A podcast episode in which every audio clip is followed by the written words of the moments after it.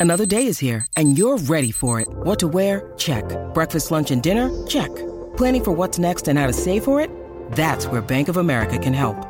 For your financial to-dos, Bank of America has experts ready to help get you closer to your goals. Get started at one of our local financial centers or 24-7 in our mobile banking app. Find a location near you at bankofamerica.com slash talk to us. What would you like the power to do? Mobile banking requires downloading the app and is only available for select devices. Message and data rates may apply. Bank of America and a member FDIC.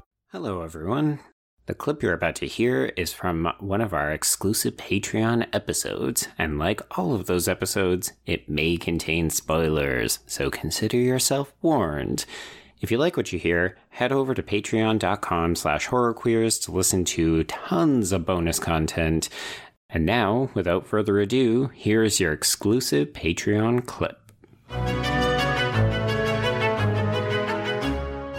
I think the most interesting scenes in this episode are the therapy scenes, the conversations between Hannibal Lecter and Will, because these are things that mm-hmm. both the book and the, both versions of Red Dragon as a film have touched onto. But because we have this 13 episode format, we can now mm-hmm. really dive into the Hannibal Will relationship, which is, of course, what this whole series will do. Yeah, it is so funny, right? In some ways, you would worry that, oh, you're just dragging out the source material, like it's more compact in the book.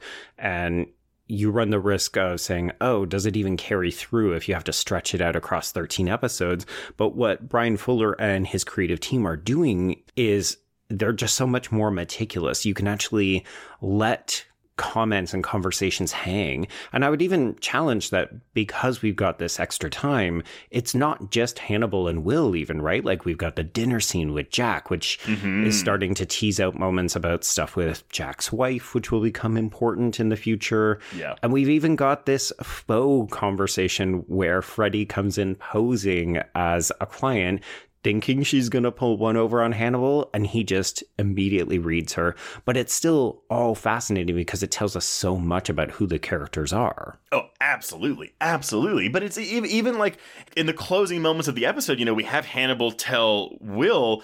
It's not Hobbs's ghost that's haunting you. It's the inevitability of there being a man so bad that killing him felt good. This is why mm-hmm. you're here to prove that that sprig of zest is not from killing him, but from saving his daughter. And Yeah. that I'm like, oh, like what a tasty morsel to leave us with for the next episode.